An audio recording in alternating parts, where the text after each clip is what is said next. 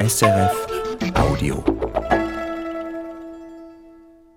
Das ist die Sendung Musik für einen Gast. Mein Name ist Michael Luisi und mein Gast heute ist die Musikerin und Autorin Silvia Eichenwald-Bodenheimer. Silvia Eichenwald-Bodenheimer, ganz herzlich willkommen zu dieser Sendung. Vielen Dank, Herr Luisi.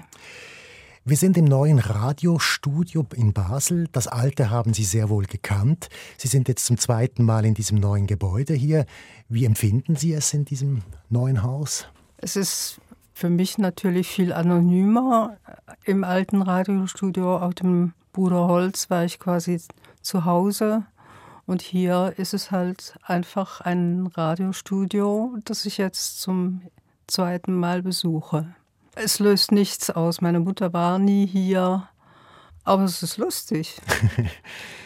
Ihre Mutter haben Sie angesprochen und das ist etwas, was ich jetzt noch nicht gesagt habe in dieser Ansage. Sie sind die Tochter von Roswitha Schmalenbach und ich habe Sie darum eingeladen, auch weil jetzt gerade vier Sendungen wieder von Roswitha Schmalenbach wiederholt worden sind. Wie ist es für Sie, wenn Sie in doch gesetzterem Alter immer noch auf Ihre Mutter angesprochen werden? Ich finde es wunderbar. Also ich habe das immer sehr schön gefunden. Ich war als Backfisch schon sehr stolz auf meine beiden Eltern. Und ich glaube, ich habe das auch nach Kräften ausgenutzt, dass ich die Tochter von Roswitha Schmalenbach bin. Und es gab eigentlich nie eine Zeit, wo mir das peinlich war oder so. Ich fand das immer höchst cool.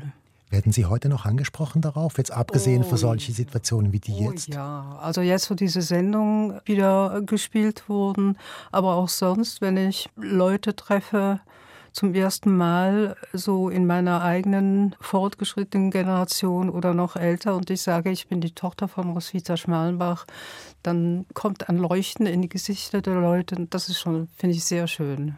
Sie sind mit einer berühmten Mutter aufgewachsen. Sie haben vorhin gesagt, das war cool. Wie war das, mit einer Person aufzuwachsen, die man kannte? Ja, ich weiß jetzt natürlich nicht genau, wie es gewesen wäre, anders aufzuwachsen. Also ich fand das toll. Auf der anderen Seite war es mir natürlich auch selbstverständlich, weil ich eben ja nichts anderes kannte. Und ich fand manchmal, wenn ich bei Schulkameradinnen zu Hause war, fand ich das total exotisch, weil das so ganz anders war bei uns. Da war ein Vater Tramli-Führer und einer war Bäcker und das fand ich irgendwie viel interessanter auf eine Art und unvorstellbarer als unsere Familiensituation. Bestehend aus einem Musiker und einer Radiofrau. Und nur einem Kind. Und nur einem Kind. Ja. Ich habe ein Stückchen vorbereitet aus einer Sendung, die jetzt letzte Woche gekommen ist. Und das ist nicht eine Sendung, die ihre Mutter moderiert hat, sondern in der sie selber Gast gewesen ist. Es war die 300. Sendung Musikvereinen Gast im Jahr 1970. Und ich habe den Ausschnitt darum ausgewählt, weil Sie dort eine Rolle spielen. Es wurde über Sie geredet. Moderiert hat, wie gesagt, nicht Ihre Mutter, sondern der berühmte Heiner Gautschi. Ihre Tochter nämlich studiert Flöte. Am Konservatorium zu Basel und wird wahrscheinlich eines Tages mal Querflötenlehrerin werden, wenn es nicht weiter langt. Aber über das reden wir heute noch nicht. Ja, Sie sind also sehr bescheiden mit Ihrer eigenen Tochter und Sie sind überhaupt Ich bin wahnsinnig stolz auf Sie, auf meine eigene Tochter. Aber das ist ja eigentlich nicht das Ziel, Lehrerin zu werden, sondern Sie denkt vielleicht doch, ich bin noch Orchester spielen, vielleicht, oder vielleicht sogar Solistin zu werden. Ja, ich bin nicht ganz sicher, weil sie auch angefressen ist vom Theater und ich es für möglich halte, dass sie vielleicht findet mit Flötenstunden mit relativ wenig Flötenstunden können sie sich gerade so am Leben halten, dass es dann noch langt, viel ins Theater zu gehen und viel auch hinter die Kulissen zu schauen und sich mit viel Nebeninteressen abzugeben. Also der Theater Liebe zu freuen. Und da wäre also die Flöte Mittel zum Zweck, aber ich glaube, es ist doch ein bisschen mehr. Es ist eine große Liebe zum Instrument und die ist sehr alt. Die hat sie als Mädchen schon gehabt und sie hat auch eine große Beziehung zum Instrument. Sie kann also ich sage, als wenn man ihr Spaghetti mit einem Löchli drin gibt, dann kann sie auch etwas drauf bloßen. Es kommt immer irgendwie etwas führen. Das ist eine Aufnahme aus Musik für einen Gast aus dem Jahr 1970 mit ihrer Mutter Roswitha Schmalenbach als Gast. Ja, Silvia Eichenwald-Bodenheimer, was empfinden Sie, wenn Sie das hören? Ich finde es lustig, dass Heiner Gautschi, der ein sehr, sehr enger und lieber Freund der Familie war, mich eigentlich genauer durchschaut hat als meine Mutter in der Zeit. Ich wollte, glaube ich, nie wirklich Flötenlehrerin werden. Ich wollte eigentlich immer was mit Theater machen, wusste aber nicht recht was. Und da hatte er einen sehr guten Riecher dafür, dass es nicht beim Flötenunterrichten bleiben würde, sondern zum Theater zunächst führen. Das ist ja dann tatsächlich auch passiert, ne? Ja, ja. Ich habe fünf Jahre, glaube ich, als Regieassistentin in der Oper im Theater gearbeitet und das waren fünf wundervolle Jahre. Lustiger als Flöte zu unterrichten für mich. Auf diese ganze Entwicklung durch diese Ausbildung hindurch und zum Theater und so weiter, was dann alles passiert ist, komme ich dann nach der ersten Musik. Ich möchte an dieser Stelle eigentlich immer gerne nach dem Musikbezug eines Gastes fragen. Jetzt weiß ich natürlich, so wie Sie aufgewachsen sind, was Sie ein Leben lang gemacht haben, da ist nur Musik oder ganz vieles Musik. Dennoch ist mir aus unserem Vorgespräch ein Satz hängen geblieben, den ich gerne hier nennen möchte. Und das ist der Satz, Sie seien als Musikerin auf die Welt gekommen glaube schon. Das, das, klingt vielleicht auch ein bisschen eitel, aber ich glaube, ich meine es nicht so, sondern also nicht erst seit ich denken kann, ist Musik meine Welt. Ich glaube, ich konnte auch Noten schreiben, bevor ich Buchstaben schreiben konnte. So also alles ziemlich früh. Und meine Eltern haben immer erzählt, dass ich, als ich noch nicht stehen konnte, wenn ich so auf dem Fußboden saß, mitdirigiert habe, wenn Musik am Radio kam und ich habe viel gesungen und Blockflöte mir selber beigebracht. Und ein Leben ohne Musik im Zentrum kann ich mir überhaupt nicht vorstellen. Es gab auch nie eine Zeit, wo ich mir das hätte vorstellen können. Können Sie sagen, wo das herkommt? Ich glaube, das ist genetisch. Genetisch. Meine Mutter war ja Schauspielerin von der Ausbildung her. Und die hat noch mit mir im Bauch Theater gespielt. Also da war ich schon auf der Bühne, bevor ich überhaupt auf der Welt war, sozusagen. Und mein Vater war ja Musiker und das war einfach meine Welt. Bei uns wurde zwar auch viel über andere Themen gesprochen, politische zum Beispiel, aber doch auch viel über Musik. Wir greifen schon vor. Jetzt kommt die erste Musik, die Sie sich gewünscht haben, und das ist die Ouvertüre zur Zauberflöte von Mozart. Und Mozart ist Ihr großer Komponist eigentlich. Ne? Mozart ist ein eigener Kosmos, ist die Schönheit, die Wahrheit, Dafür lohnt es sich, Musik zu hören. Das ist einfach unbeschreiblich. Und dieser Beginn der Zauberflöte-Ouvertüre ist nochmal was ganz Besonderes, finde ich, wie das so strahlend mit diesem Akkord anfängt und der kommt dann noch zweimal ein bisschen höher, noch offener, kann man vielleicht sagen. Und dann wird es aber ganz leise und nachdenklich, die Musik, bis es dann in den schnellen Teil übergeht. Und ich finde diese Ouvertüre, also ich finde alles, was ich höre, eigentlich immer das Schönste von Mozart. Aber diese Ouvertüre zur Zauberflöte ist schon ganz besonders schön. Das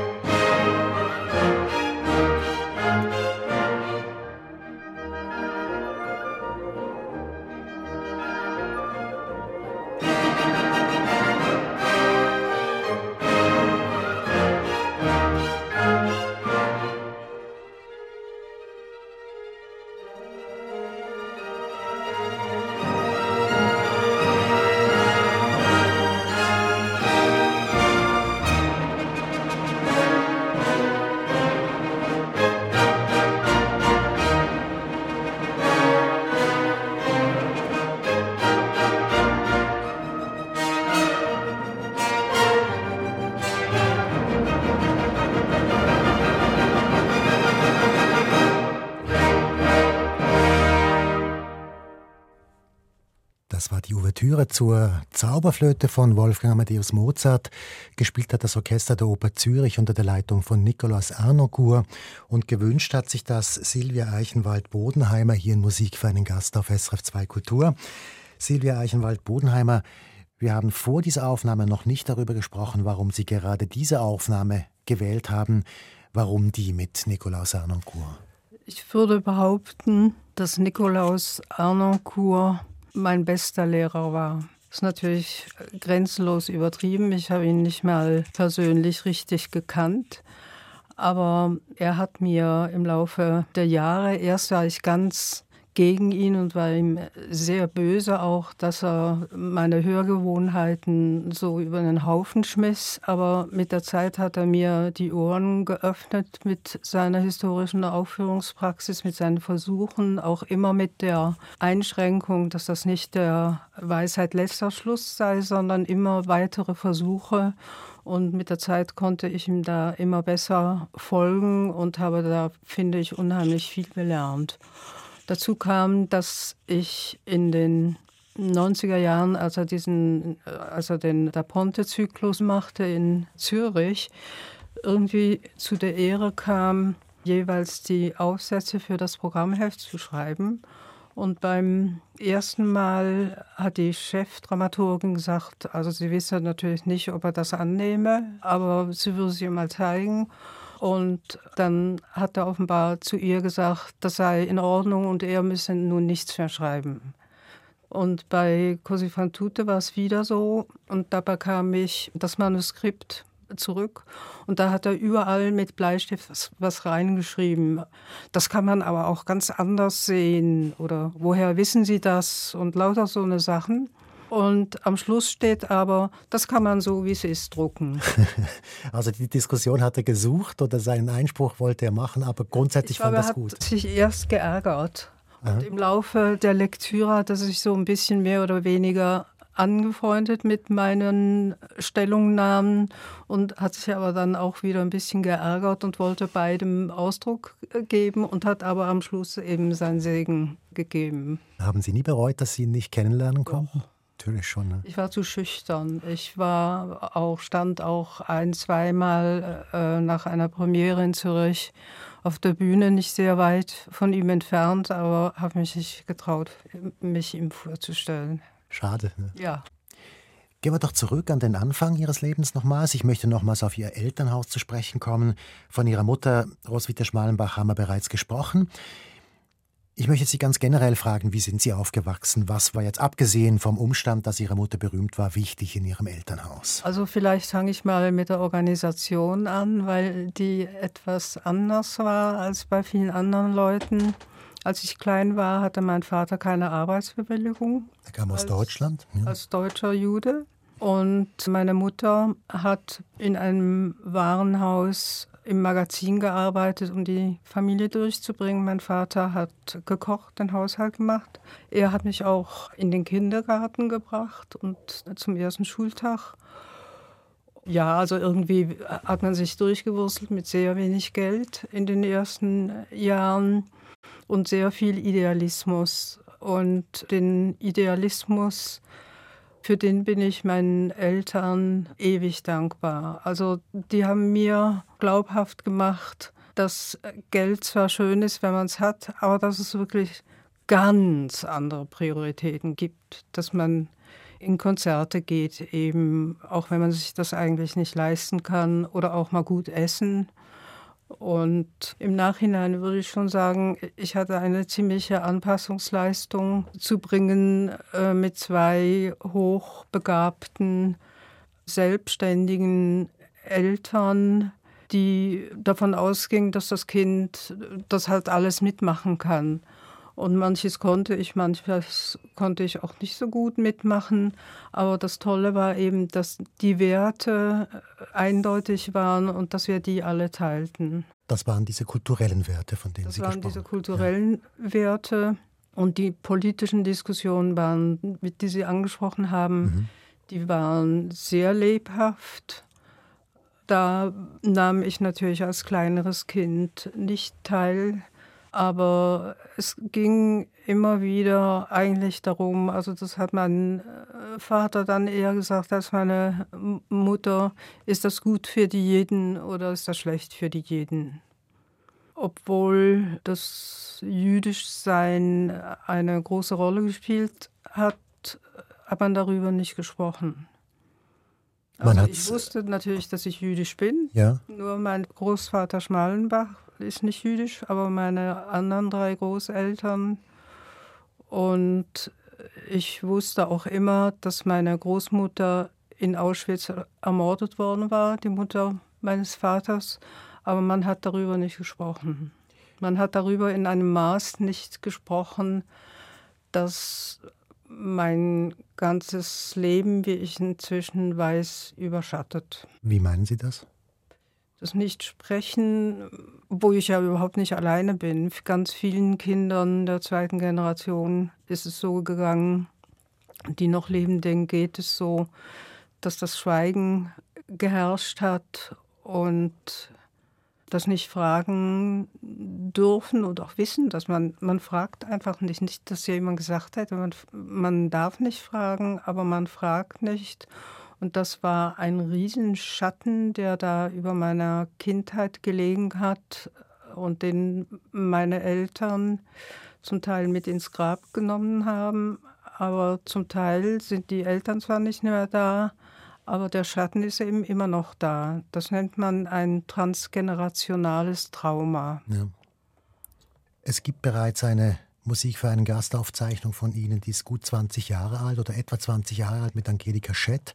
Und da sprechen Sie von einer Depression, die Sie gerade damals hatten. Ist das das oder ist das dann nochmals was anderes? Nein, das ist das. Und man hat ich weiß gar nicht, ob ich das dann schon wusste bei der Sendung mit Angelika Schett, äh, dass die Depression, wie man mir dann später erklärt hat, von fachlicher Seite eigentlich nur das Gewand ist für dieses Trauma.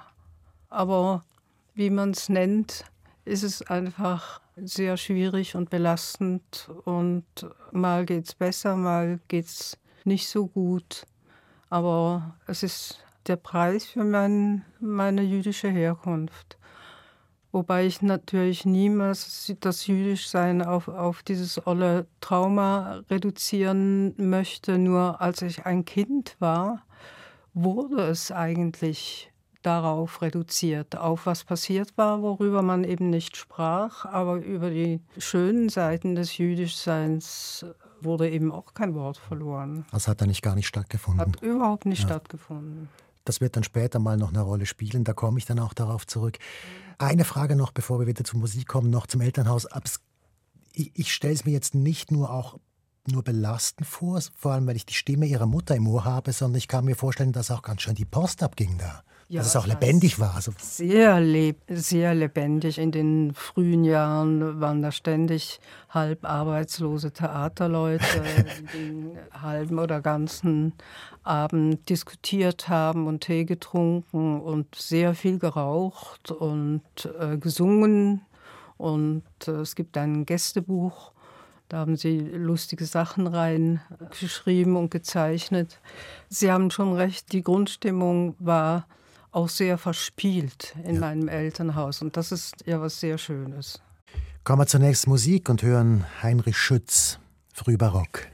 Ich habe eigentlich erst relativ spät, vielleicht sogar mit Nikolaus Arnoncourt, gemerkt, dass mein Herz, außer für Mozart, vor allem für Barockmusik schlägt und auch ganz sehr für frühbarocke Musik. Und es gibt ja in Basel diese wundervolle Institution der Abendmusiken in der Predigerkirche einmal im Monat und da gehe ich sehr gern so oft als möglich hin und habe hier etwas gesucht, was möglichst typisch ist für diese Interpretationsweise. Es sind ja lauter Leute, die an der Schola Cantorum, das heißt quasi wie Enkel von Arnaud Cour studiert haben. Und da habe ich gefunden, dass diese Doppelmotette von Schütz, die solistisch besetzt ist mit diesen guten Sängern dass das ein gutes Beispiel vielleicht sein könnte für meine Liebe zu frühbarocker Musik. Ich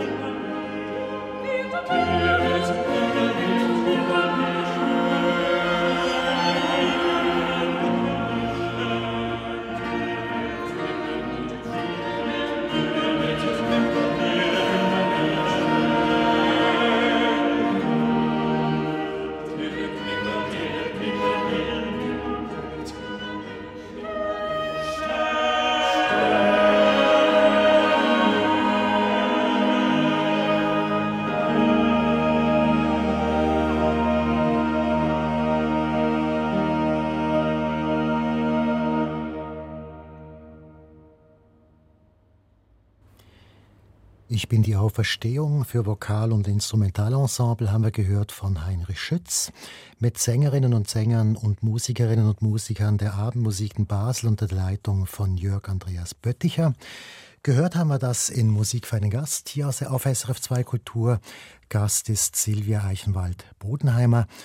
Und da haben wir vorhin davon gesprochen, dass sie Flöte angefangen haben zu studieren, aber dann doch nicht Flötistin geworden sind. Was war denn jetzt Ihr Weg in Ihre Zukunft hinein?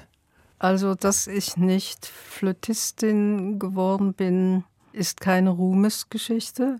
Es war nämlich so, es ging mir vorher beim Klavier genauso, dass ich sehr, sehr gerne gespielt habe. Stundenlang mit Noten, ohne Noten, vor allem mit Noten. Also das Übertragen von Noten in Musik hat mich immer schon sehr fasziniert und erfreut. Aber ich habe nicht gerne geübt. Ich habe keinen Tag in meinem Leben gerne geübt. Ich hatte fast einen Widerwillen zu üben, ob das Klavier war oder dann, wo es mehr drauf angekommen wäre, auch Flöte, also mehr, weil das in die professionelle Richtung hätte gehen sollen. Ich habe immer gedacht, ich kann noch so lange üben. Aurel Nicolet spielt das am Ende doch viel schöner als ich. Also wenn man nicht gerne übt, kann man nicht professionell Instrumentalist oder Instrumentalistin werden. Das geht einfach nicht. Das war unsinnig und ich habe es dann irgendwie selber gemerkt und irgendein Zufall hat mich dann tatsächlich, wie Heiner Gautschi es schon äh, gedacht hatte, ins Theater geführt als Regieassistentin. Da habe ich vor allem in jeder Opernvorstellung die Lichtzeichen gegeben. War das der Zufall, dass Sie diesen eher technischen Job bekommen haben ursprünglich, oder? Ja, also technisch, ich musste einfach sagen, jetzt. Ja. Und, und, dann war eine Lichtänderung und dafür musste man, muss man Noten lesen können. Und da habe ich das Opernrepertoire noch mal sehr erweitern können, durfte jeden Abend in der Oper sein, hatte auch noch was zu tun, verdiente ungefähr gar nichts. Und das war eine wunderbare Zeit. Wäre dann eine Karriere als Regisseurin, als Opernregisseurin ja, denkbar gewesen? Theoretisch schon, aber dafür war ich überhaupt nicht begabt, weil mir der optische Teil immer wieder entschlüpft ist und ich mich so auf die Musik konzentriert, die Musik mich so hundertmal mehr interessiert hat als jede Regie. Was vielleicht gegangen wäre, war äh, Dramaturgie, weil ich ja auch gerne geschrieben habe schon. Aber das war mir irgendwie zu weit von der Bühne und dann hat es sich ergeben, dass ich doch wieder meinem Interesse für Musik Raum gegeben habe und ein Aufbaustudium in Musiktheorie gemacht habe. Das Studium war toll. Ich habe dann nachher ein paar wenige Jahre unterrichtet, hauptberuflich Theorie unterrichtet und das habe ich sehr gerne getan. Also so ungeeignet ich als Instrumentalistin war, so sehr hat mir der Unterricht und auch die Fleißarbeit bei der Musiktheorie dann Freude gemacht. Sie werden dann Leiterin, das war ein Stück später, aber Sie werden dann Leiterin, kommen in die Direktion der Musikakademie mhm. und werden Leiterin der Musikschule. Mhm. Wie sind Sie das geworden? Also da war ich genau 40, als ich Leiterin der Musikschule wurde. Es ein gutes Alter für sowas. Dass ich das wurde, hat auch damit zu tun, dass es eine Stelle ist, die eigentlich ziemlich familienunverträglich ist. Also für einen Mann natürlich nicht, aber für eine Frau mit Familie eben doch. Und irgendwie dachte man sich, glaube ich, es wäre mal gut, wenn eine Frau sowas machen würde. Und da war ich offenbar so von der Familiensituation, nämlich alleine und von dem, früher hat man immer gesagt, ich mache nie was fertig. Kein Diplom für Flöte, dies nicht, jenes nicht, keine Regie, keine Dramaturgie. Und jetzt, als ich Leiterin der Musikschule wurde, durfte ich in der Zeitung lesen, Silvia Eichenwald hat einen bemerkenswert breiten Horizont. So konnte man das dann auch nennen. Was war Ihnen denn wichtig als Leiterin von so einer Institution? Was wollten Sie erreichen? Mir war immer wichtig, dass wir ein künstlerisches Institut sind, an dem auch gelernt und gelehrt wird. Also, dass man hier musiziert. Und das muss mir bekanntlich, also die Erfahrung hatte ich inzwischen begriffen, üben und lernen. Aber dass das Wichtigste eben das Musizieren selbst ist, die Freude am Musizieren, am Spielen. Das war eine Tranche. Die zweite war Lehrerfortbildung. Das hat mich auch interessiert und das, das, ergab sich, weil man mehr Ferien hatte durch die Umstellung von Frühlingsbeginn des Schuljahres auf Sommerbeginn.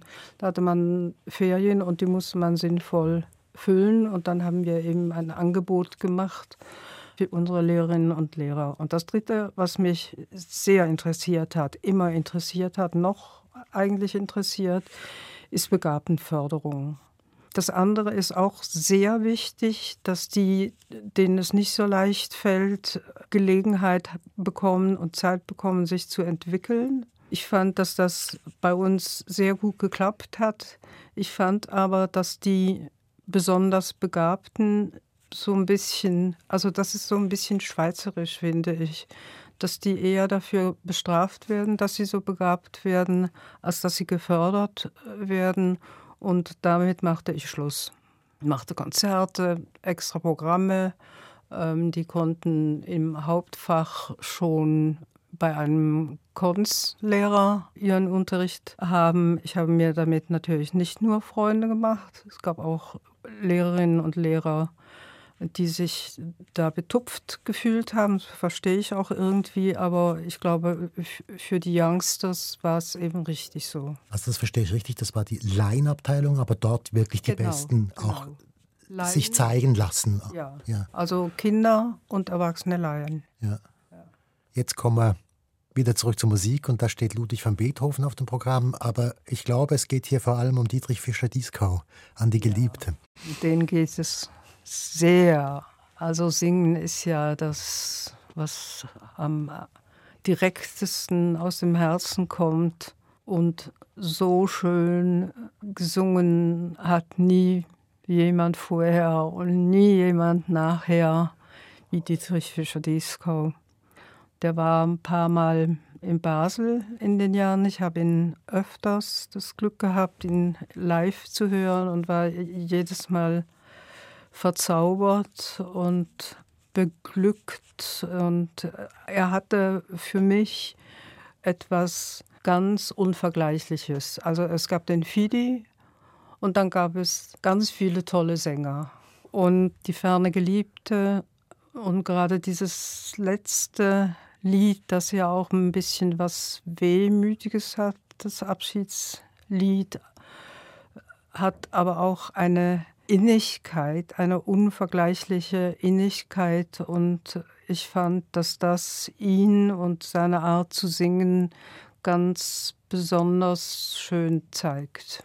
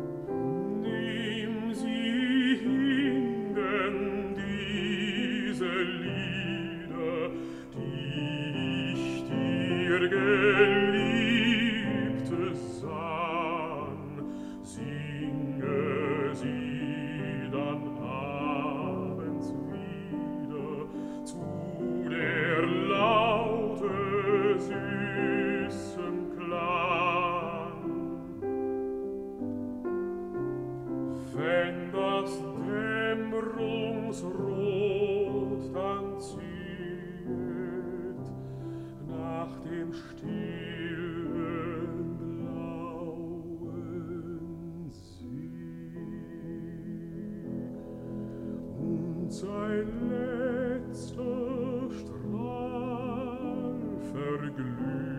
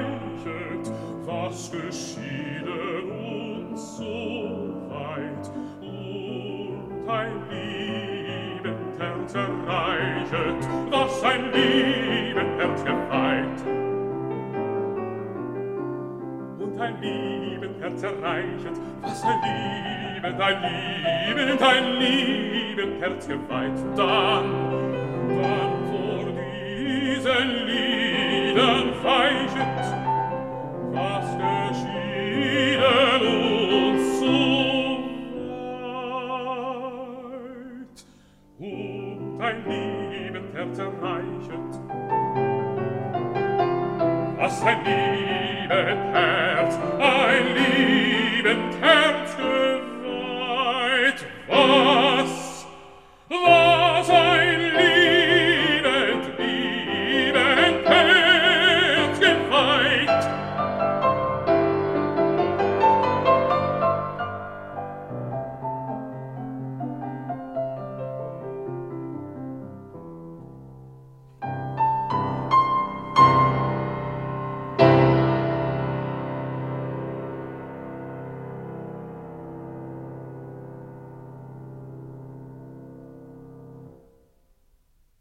Das war das Lied Nummer 6, Nimm sie denn hin, diese Lieder, aus An die ferne Geliebte von Ludwig van Beethoven, gesungen von Dietrich Fischer-Dieskau, Bariton und begleitet von Jörg Demus am Klavier.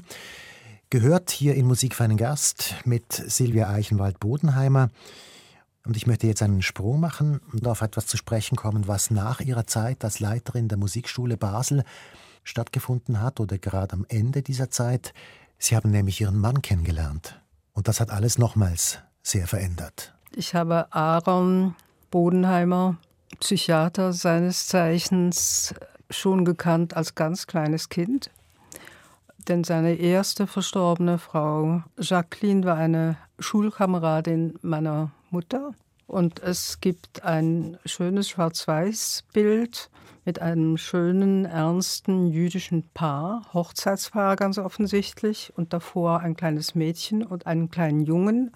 Und das kleine Mädchen bin ich, als Brautjüngferchen für Jacqueline an der Hochzeit von Aaron und Jacqueline. Natürlich nichts ahnend, dass das mal ihr Mann werden ja. Beileibe nicht.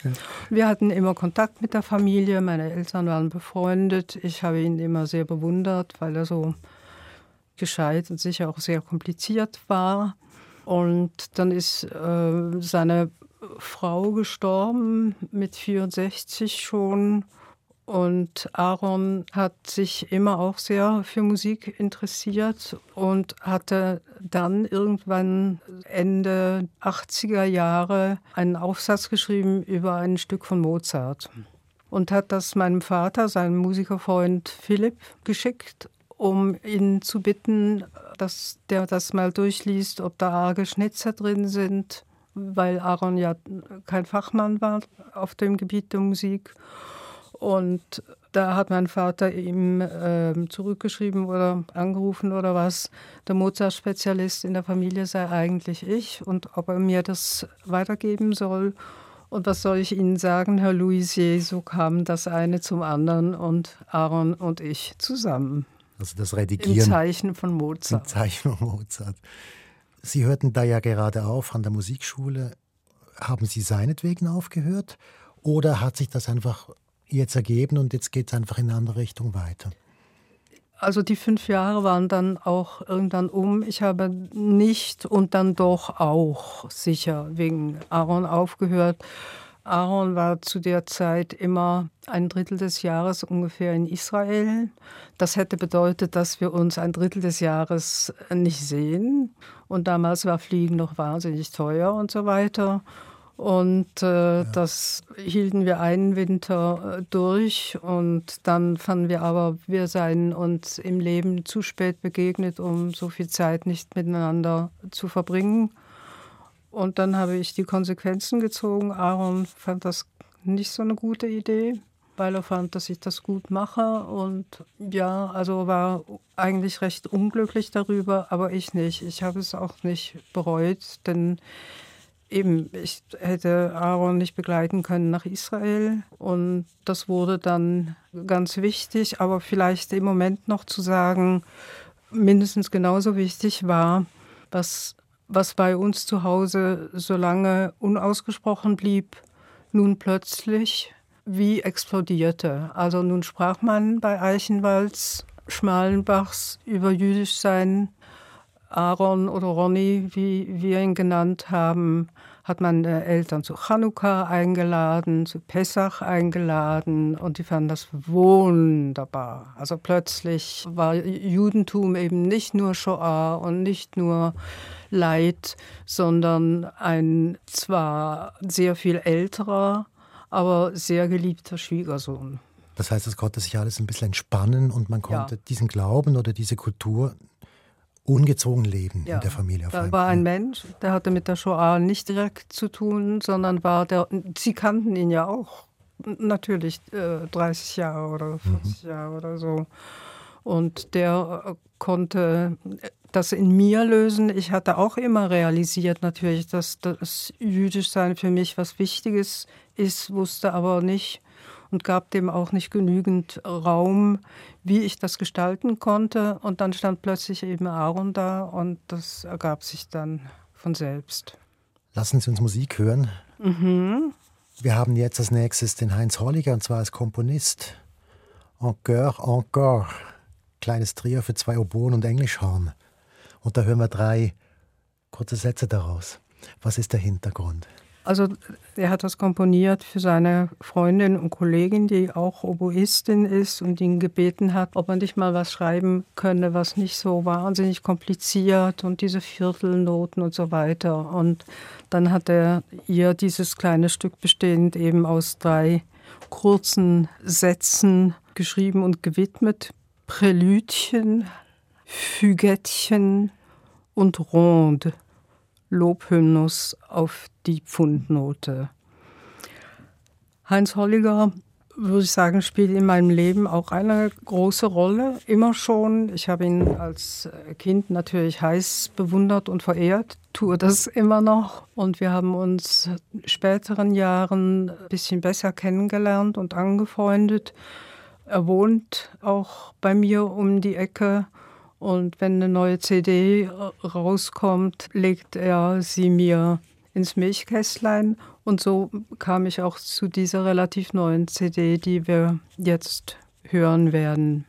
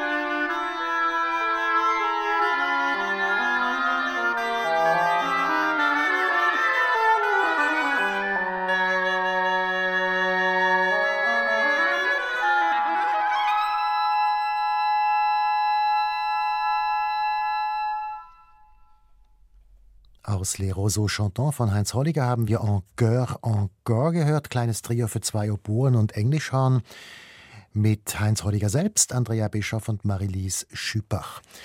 Gehört haben wir das in Musik für einen Gast auf SRF 2 Kultur, Gasse Silvia Eichenwald-Bodenheimer. Und da haben wir ein Thema jetzt noch gar nicht besprochen und das ist das Schreiben. Sie schreiben mittlerweile, Sie haben drei Romane geschrieben, einer davon ist veröffentlicht, Paminas Traum vom Leben heißt der. Und der ist herausgekommen, als Sie schon 72 Jahre alt waren. Wie kommt das, dass Sie auf einmal angefangen haben zu schreiben? Ich habe immer gern geschrieben, viele Sachtexte, aber hatte immer das Gefühl, mir fällt nicht genug ein, um Geschichten zu erfinden. Und äh, mein erster Roman Sextus ist eigentlich, was man heute eine Überschreibung nennt, der Mozart-Oper äh, La Clemenza di Tito. Also da war die Geschichte irgendwie ja vorgegeben und ich habe sie eben auf zwei Ebenen erzählt auf der Oper, wie die Handlung der Oper geht und als moderne Geschichte heute. Mhm. Und da habe ich gemerkt, dass mir ja was einfällt, habe auch gemerkt, dass es mir sehr leicht fällt, Dialoge zu schreiben und hatte einfach Lust zu schreiben. Und dann habe ich angefangen und irgendwann war es fertig. Das Buch, das vor Ihnen liegt, Herr Louisier, ich hatte bei dem Buch, glaube ich, schon nicht mehr, beim ersten Buch immer wieder Schreibblockaden, bei diesem nicht mehr. Und zwar, weil ich dazwischen eine Traumatherapie gemacht habe, die meine Blockaden weitgehend gelöst hat. Vorher hatte ich, glaube ich, immer Angst, da kommt was hoch. Wenn man schreibt, ist man ja sehr offen und sehr verletzlich. Man weiß nicht, was kommt. Und ich glaube, ich hatte immer Angst, dass da vielleicht das hochkommt, dem ich nicht gewachsen bin im ersten Buch. Hier ging es dann schon ein bisschen flotter. Und das Schreiben ist jetzt in den letzten Jahren wirklich meine Haupttätigkeit geworden, mehr als dass es eigentlich fast ein Lebensstil. Wenn ich schreibe, sollte ich möglichst wenig sprechen, mich unterhalten mit anderen Leuten. Das erhöht zwar die Gefahr der Vereinsamung und die kenne ich auch, aber zum Schreiben ist es viel besser, wenig zu sprechen. Ist es eigentlich auch eine Reaktion auf den Tod Ihres Mannes, dass Sie angefangen haben zu schreiben? Nein, äh, mit dem Sextus habe ich angefangen, da hat er sogar noch gelebt. Mhm. Und das Schweigen, ist das Schreiben auch etwas, was Ihnen, was Sie durch den Tag trägt, was was ihnen eine Struktur gibt, weil es hat ja sehr viel mit Disziplin auch zu tun. Das Schweigen, ich dachte jetzt, Sie wollen vielleicht noch mal zurückkommen auf die Kindheit, wo das Schweigen so eine große Rolle gespielt hat, weil meine Eltern eben geschwiegen haben. Können wir ich gerne. Ich glaube ja. schon, dass das eine mit dem anderen zu tun hat, ehrlich gesagt. Das mhm. ist Segen und das ist Fluch. Was meinen Sie damit? Ich spüre im Schweigen, wenn es in mir arbeitet, wenn ich am Schreibtisch sitze, aber auch sehr beim Gehen, dass da sich etwas entwickelt, dass Figuren etwas tun oder sagen und ich folge denen gern. Das kann ich mich natürlich nur, wenn ich mich auf die Figuren so konzentriere wie jetzt auf sie, wie in einem normalen Gespräch. Aber eben auf der anderen Seite komme ich dann nach Hause und irgendwann habe ich dann auch genug von meinen Figuren und dann ist keiner da. Und das Schicksal teile ich ja mit vielen alten Leuten, die alleinstehend sind. Wie geht es weiter?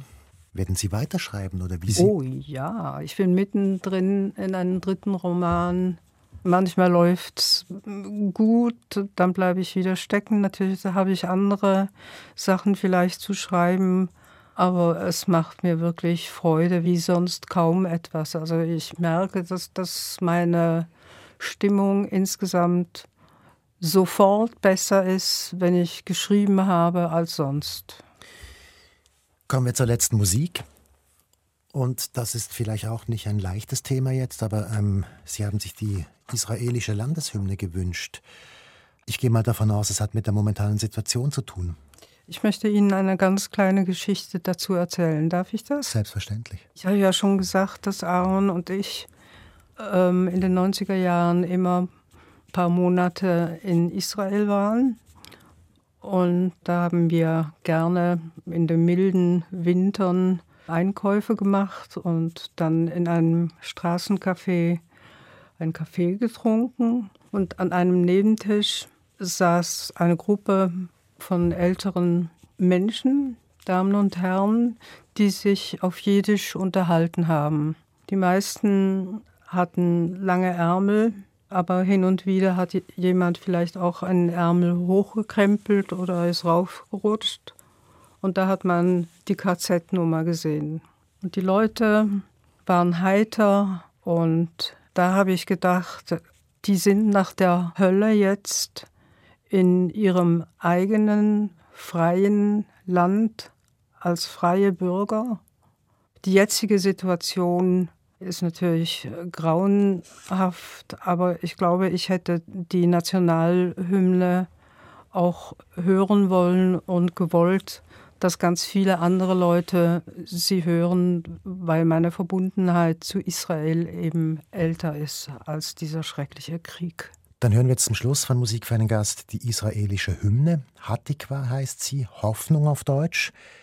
Das Lied basiert auf einem alten osteuropäischen Volkslied und hat sich in den letzten gut 100 Jahren zu einem Sehnsuchtslied vieler Jüdinnen und Juden in der Diaspora entwickelt, auch hier bei uns in der Schweiz.